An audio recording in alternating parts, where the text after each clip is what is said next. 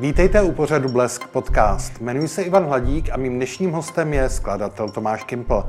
Autor hudby pro řadu českých i zahraničních hvězd a také jediný Čech, který dvakrát získal prvenství v prestižní britské mezinárodní skladatelské soutěži The UK Songwriting Contest. Děkuji, že jste k nám přišel. Hezký den, zdravím vás i diváky Blesku. Eh, vy jste získal mimo jiné hudební vzdělání na Pražské konzervatoři, která je jednou z hlavních pražských institucí, eh, která vzdělává umělce, hudebníky. Eh, letos oslavila 200 let své existence. Kdo byl vašimi profesory na té škole a jak na ně vzpomínáte, nebo vůbec na tu dobu těch studií?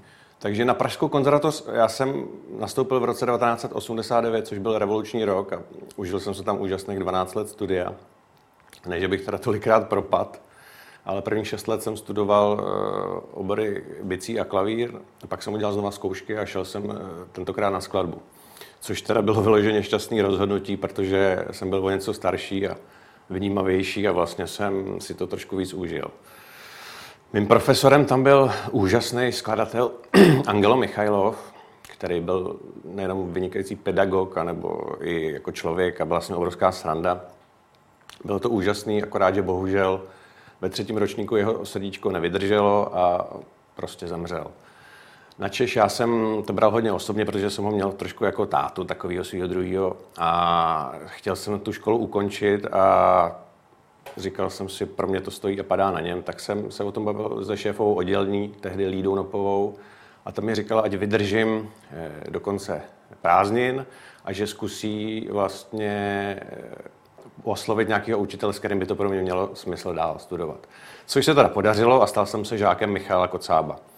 Samozřejmě to byla taky obrovská zkušenost, protože Michal je kreativec a hodně mě eh, jakoby motivoval k práci.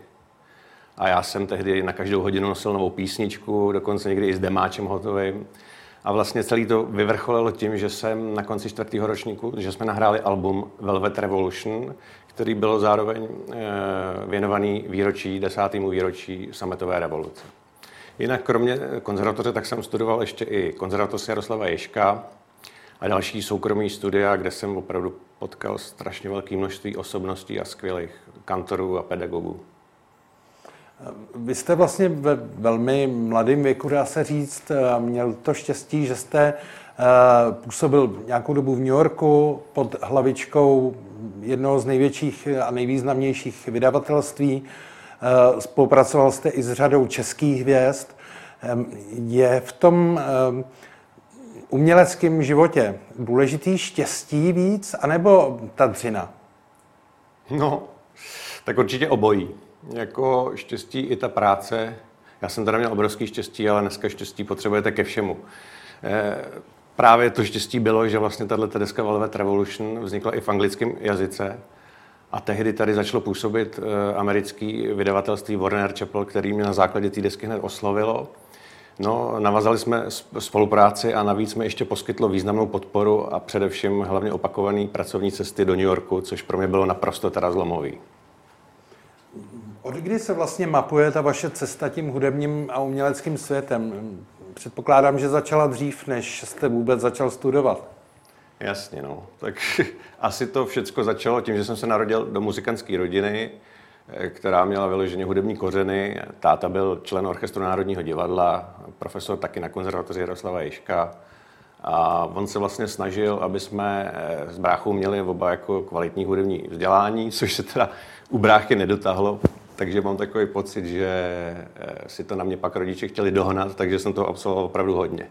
Takže jsem nejdřív chodil samozřejmě do lidové školy umění, což mě teda vůbec nebavilo na klavír, protože tam se prostě musíte hodiny cvičit stupnice, akordy a prostě je to strašně náročné, takže jsem zdrhal místo do hodiny klavíru, tak jsem zdrhal do sámošky pro čokoládu. No, ale eh, v tou dobou táta dostal takový spástý nápad, a vlastně oslovil svého kamaráda Honzu Hanzlíka, muzikanta, s kterým jezdili po světě. A ten mě začal učit populární hudbu, písničky, jazzové standardy eh, a prostě muziku, která mě bavila a to mě naprosto teda vtáhlo a tam vlastně došlo k tomu zlomu. No a pak jsem začal hrát v kapelách, eh, po barech, v hotelech a ve 14 letech už jsem byl takový pololegální člen eh, kapely Varieté Praha což teda byla naprosto jedinečná zkušenost, protože tam byly o dvě generace starší chlapy, úžasní muzikanti. Ale teda hlavně co, tak tam byla obrovská sranda. Vy jste se v zahraničí pak eh, potkal s lidmi jako jsou Sting, Madonna, Cher a vlastně před tímhle natáčením jste mi vyprávěl historku o tom, jak když jste byl v Americe a dal jste si inzerát, že hledáte zpěvačku na vzorovou nahrávku, takzvané demo, takže se vám ozvalo 20 holek, který všechny zpívali jako Celine Dion, když to, když jste to též potřeboval v Česku, tak jste si musel zaplatit profesionálního zpěváka na tu nahrávku. Ehm, jaké jsou další rozdíly ehm, mezi tou hudební branží za hranicemi naší republiky, případně rovnou za oceánem a u nás? No, jako to není jednoduchý, ale musím říct, že takhle z fleku mě napadá, že venku se ke všemu přistupuje mnohem vážnějc a serióznějc. A v podstatě bych se skoro nebál říct, že jako až vědecky. Jo. Tak mě napadá takový srovnání, třeba když dělá nový single Rihanna, jo, tak přesně to, co se stane, je tohle. Úplně nejdřív se zadá výzkum. Výzkum prostě, jak má vypadat single nebo hit, který by hráli rádi a který by prostě se líbil lidem, který by byl průchozí. Potom se uspořádá kemp, to je takový luxusní pionýrský tábor, kde se prostě na tři neděle sejdou nejlepší skladatelé a muzikanti z Ameriky. Ty jsou zaplaceni na smlouvu, jsou tam prostě mají high life, ale co dělají, tak hlavně prostě tři neděle píšou písničky. Po třech nedělích z nich vlastně vyleze eh, pět nejlepších, z toho se vybere jeden single, ten se natočí, eh, udělá se k němu klip, dotáhne se do absolutního maxima dá se do rádií, udělá se taková základní promokampaň, no a v tu chvíli jsme na milion, ale dolarů. Hmm.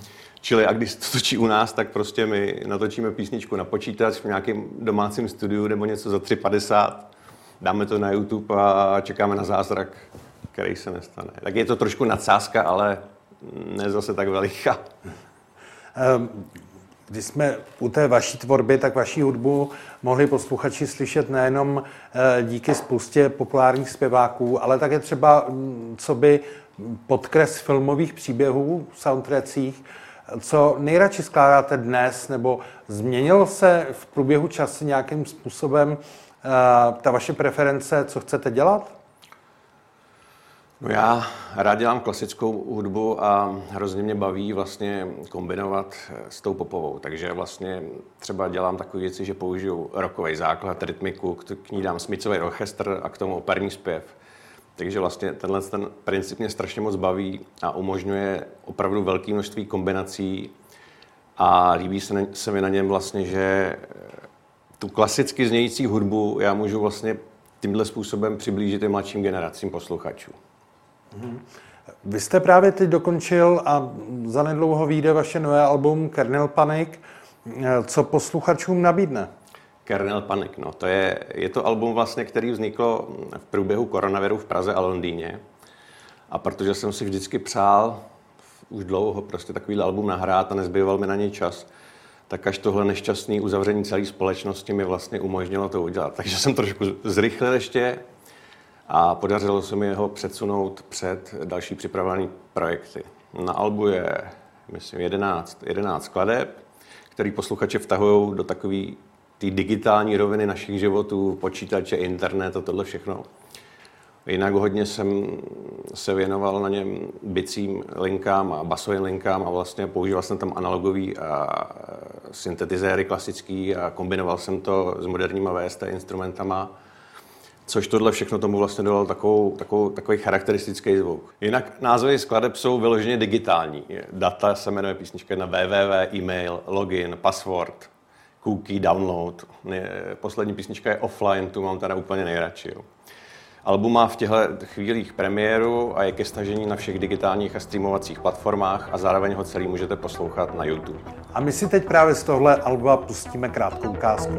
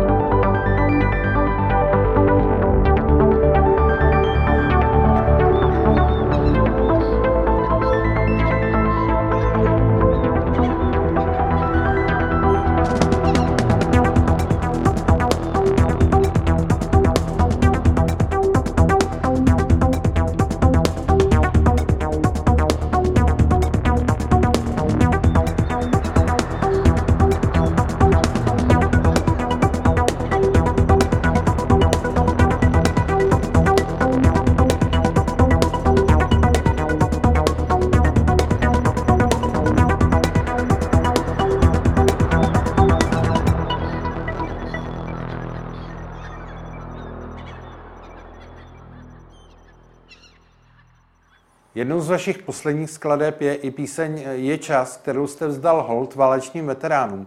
Jak vlastně jako umělec vnímáte tu možnost vyjadřovat se i k vážným tématům?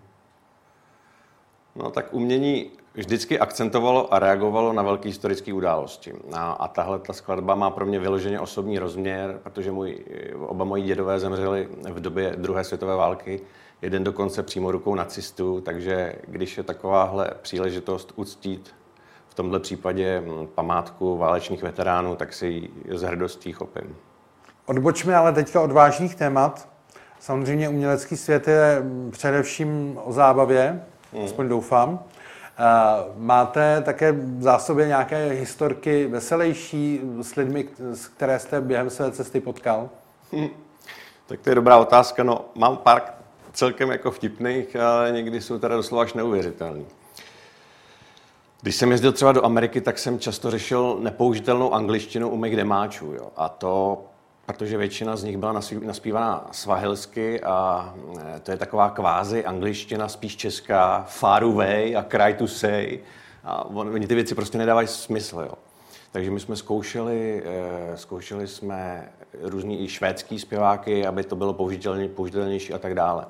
No a tou dobou jsem zrovna měl schůzku eh, s šéfem Warner Brothers a šel jsem k ním do kanceláře, přijdu, do kanceláře, přijdu do toho mrakodrapu a tam sedí ten šéf a říká, hele, pozejtří je tady e, nějaký zpěvák od vás, e, je to v Carnegie Hall, nechceš, nechceš se tam jít podívat? A já říkám, no to je zajímavý, no to bych šel a, a kdo to je? A on takhle mrkne do toho počítače a říká, Karel Gott? A já říkám, fuck jo. A říkám, no to je, mm, to je náš nejslavnější zpěvák. On říká, no tak vidíš, vem tady Ronnyho a jděte prostě tam. No tak jsme šli, přijdeme do Carnegie Hall a tam e, samozřejmě plný sál a ve prázdná jedna řada, protože se předpokládalo, že přijde delegace celá. Takže my dva jsme si tam sedli do, té, do toho hlediště, začal koncert, všechno parádní, dobrý, vylez mistr, zaspíval nádherně krásně, asi tři, čtyři písničky a pozval na pódiu Helenku Vondráčkou. Jo. Byl, přišla Helena, mm, zaspívala nádherně písničku a říká, tak, a ten producent se ke mně takhle nakloní a říká, hele, tak prostě řekni týhle holce, ať ti zpívá ty demáče, jo. A tak já jsem byl úplně v šoku a teď jsem nevěděl, jestli to myslí vážně. No a prostě on to myslel vážně, prostě tam to všechno běží trošku jinak, no. Eh, vyprávěl jste mi ještě eh, o Petru Dvorským, který je velevážený teda operní umělec a vy jste ho údajně vyhnal od mikrofonu, je to tak? No, tohle byla velice eh, jako cená zkušenost a eh, vlastně to je taková spíš dokumentární, dokumentární příhoda o tom vlastně, jak to funguje, když eh, ve studiu zpívá a pracuje se ve studiu s popovým zpěvákem a s, a s operním pěvcem. Takže vlastně ten popový zpěvák se snaží být co nejblíž mikrofonu, aby mu bylo vyloženě dobře rozumět, aby třeba prostě ten posluchač měl pocit, že to je prostě přímo ve sluchátka, že ho má před sebou. No a když má třeba, musí zařvat, tak se od toho mikrofonu odkloní a pak se zase vrátí. Je to taková klasická práce jako s, s mikrofonem. No a my jsme točili tuhle tu písničku eh, jednu na tu desku právě s operní legendou Petrem Dvorským, který ho mám teda strašně rád a moc ho zdravím. No a přišel do studia, vstupne si k mikrofonu, rozjede se playback, předehra, on začne zpívat a najednou vylítne zvukař Ježíš, prosím vás, promiňte, on je to nějaký zkreslený, co to je? Tak začne kroutit čudlíkama. Dobrý, jede se znova playback, předehra, zpěvák začne zpívat, Petr. A on zase, Ježíš, promiň, já se hrozně mluvám. Nakrucoval tam ty čudlíky snad čtyřikrát. A pořád to nestačilo, takže my jsme museli nakonec pana Dvorského požádat, aby si povodstoupil o metr od toho mikrofonu. A celá ta eskapáda skončila až tím, že on musel být na opačném konci té nahrávačky a čtyři metry od mikrofonu, aby to vůbec vlastně, vlastně šlo nahrát. A to dokumentuje právě tu neuvěřitelnou sílu operního hlasu, kdy vlastně ten zpěvák stojí v divadle, musí překřičet celý pódium, pak musí překřičet ještě celý orchestriš, orchestriště s orchestrem a musí to být slyšet až na posledním balkóně ten jeho hlas. Jo. Takže to je neuvěřitelná síla. Ještě si vzpomínám na takový zážitek, který zase hodně vypovídá vlastně o té kvalitě muzikantů na té světové úrovni. Jo. To je fakt zajímavý. Byl jsem na koncertě, na koncertě Eltona Johna v Londýně a po koncertě jsme byli v šatnách a měli jsme možnost se setkat s, muzikanta, s muzikantama z jeho kapelou. Ano. A tam jsem si chvíli povídal úplně s fantastickým bubeníkem, který na tom koncertě hrál. No a povídáme si o hudbě a já mu říkám, ale já miluju hrozně klasickou muziku a úplně nejvíc miluju Bacha. A on se na mě tak podíval, tak šibalsky zamrkal, jo.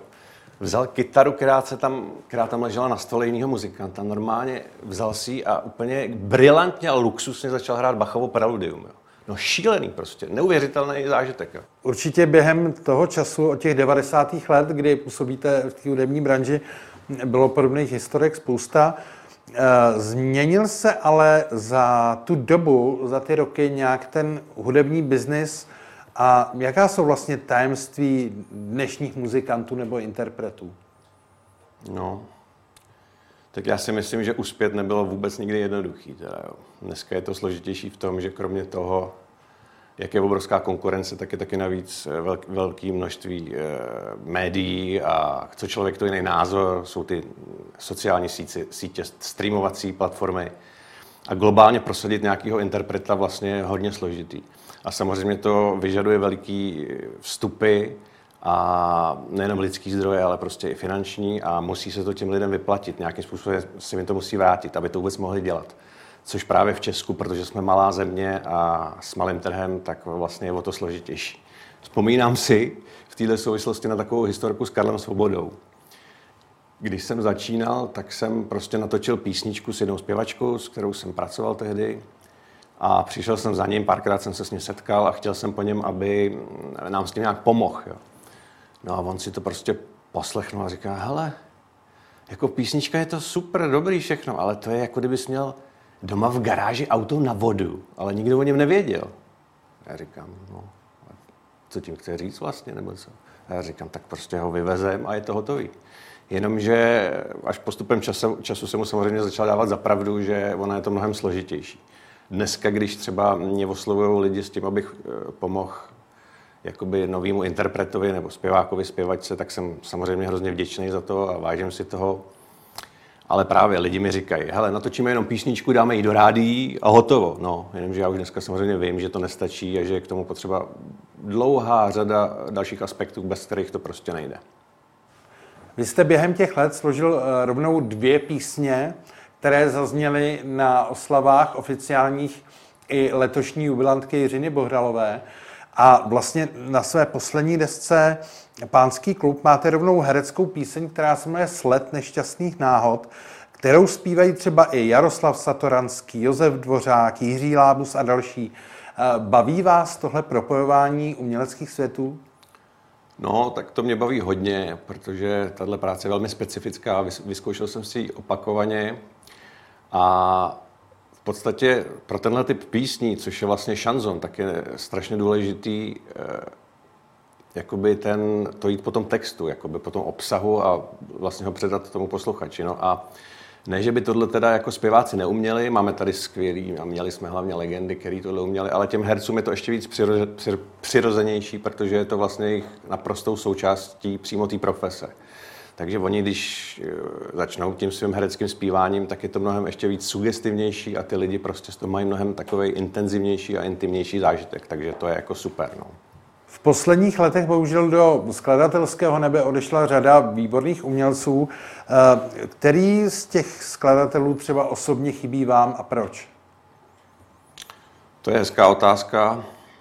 Chybí mi tady velká spousta eh, umělců a kdybych měl třeba vzpomenout ty český skladatele, tak by to byl určitě Karel Svoboda, protože to byl opravdu geniální melodik, který právě eh, vkládal do té své hudby i ty elektronické nástroje. Nebo třeba Petr Hapka, jo? to byl taky vynikající eh, melodik a ten zase uměl dát do té své hudby takový prvky lidové písničky a úplně to jako vehladit, nebo nevím, jak to říct jinak, vehladit to do té populární hudby. Jo? Nebo třeba Vadim Petrov. Jo, ten zase prostě měl úplně fantasticky pracoval se symfonickým orchestrem a kombinoval ho eh, s operními zpěvy. Jo. No a určitě nemůžu zapomenout na Láďu Štajdla, protože ten kromě skvělých písniček, tak uh, jsem s ním roky chodil hrát čachy a náradně jsme se u toho bavili, takže to je vyloženě takový osobní. No. Teď vám tedy vyšla nová deska, aktuálně vychází. A jaké jsou vaše plány do dalších let? No, No, když budete chtít rozesmát Boha, tak mu řekněte o svých plánech. Takže já jako plány mám samozřejmě, ale spíš mám přání. Přeju si být zdravý, protože mám skvělou rodinu, úžasnou ženu, tak hlavně, aby to prostě vydrželo i dál. A tenhle příšerný virus, aby nás už fakt definitivně jako opustil. No. No co se týče hudby, tak toho mám teda hodně. Příští rok vychází další moje deska Tempo, na kterou se moc těším. Ta je vyloženě pro československý publikum a kromě hudby, tak jsem k ní napsal i všechny texty, i jsem si ji sám naspíval a mám velkou radost, že na ní se mnou spolupracuje úžasný a famózní a světový kytarista Stanislav Jelínek. Následuje potom album Klasik, to nahrávám svoje nejoblíbenější skladby autorů vážné hudby, to je pro německý nakladatelství, vydavatelství. Pak je to ještě album Strings, to se zase věnuje vyloženě struným nástrojům a pak ještě album Ave Maria, na němž jsou vlastně moje klasické skladby kombinované s moderními eh, spotky a s, rokovým, s rokovým orchestrem a kapelou. No a mezi tím ještě mám pár takových tematických eh, singlů, jako byl právě jako byla píseň Je čas. No a o těch vás určitě budu rád informovat. Tak děkujeme za návštěvu a přejeme hodně štěstí. Taky děkuji za pozvání a zdravím diváky Blesku a nenechte si vzít dobrou náladu a hlavně legraci. A my se rozloučíme eh, s skladbou Tomáše Kimpla s názvem Pračka, kterou zpívá Jiří Korn.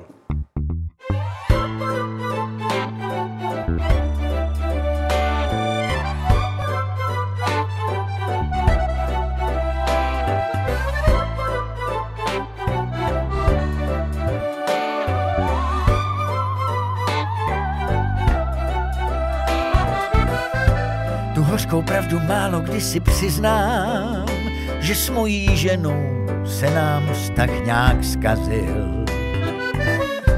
Mám doma svýho osobního fízla, za nocí v koupelně nacházím teď azyl. U nový pračky, který to fakt sluší, bubený hladím, myslím na nevěru jenže má žena asi něco tuší, pořád to propírá a já se s tím peru. Tak ať se na mě nikdo nezlobí, já už to nemůžu tajit. Miluju pračku cizí výroby a moje manželství je v háji.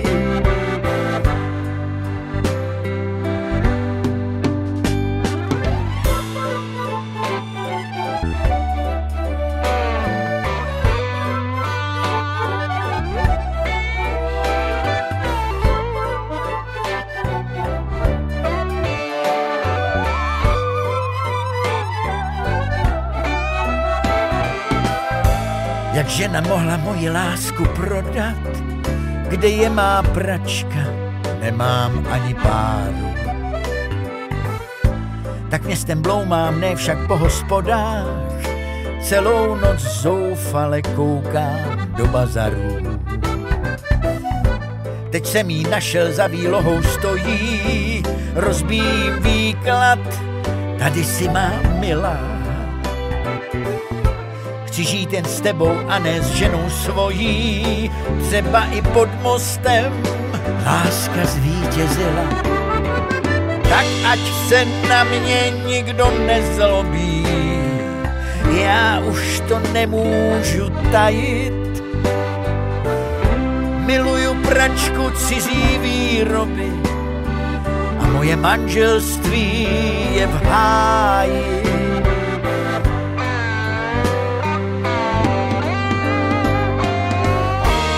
Vůbec není automatický